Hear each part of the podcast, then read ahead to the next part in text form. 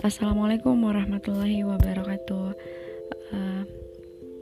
Selamat datang di podcast Muslimah Tangguh.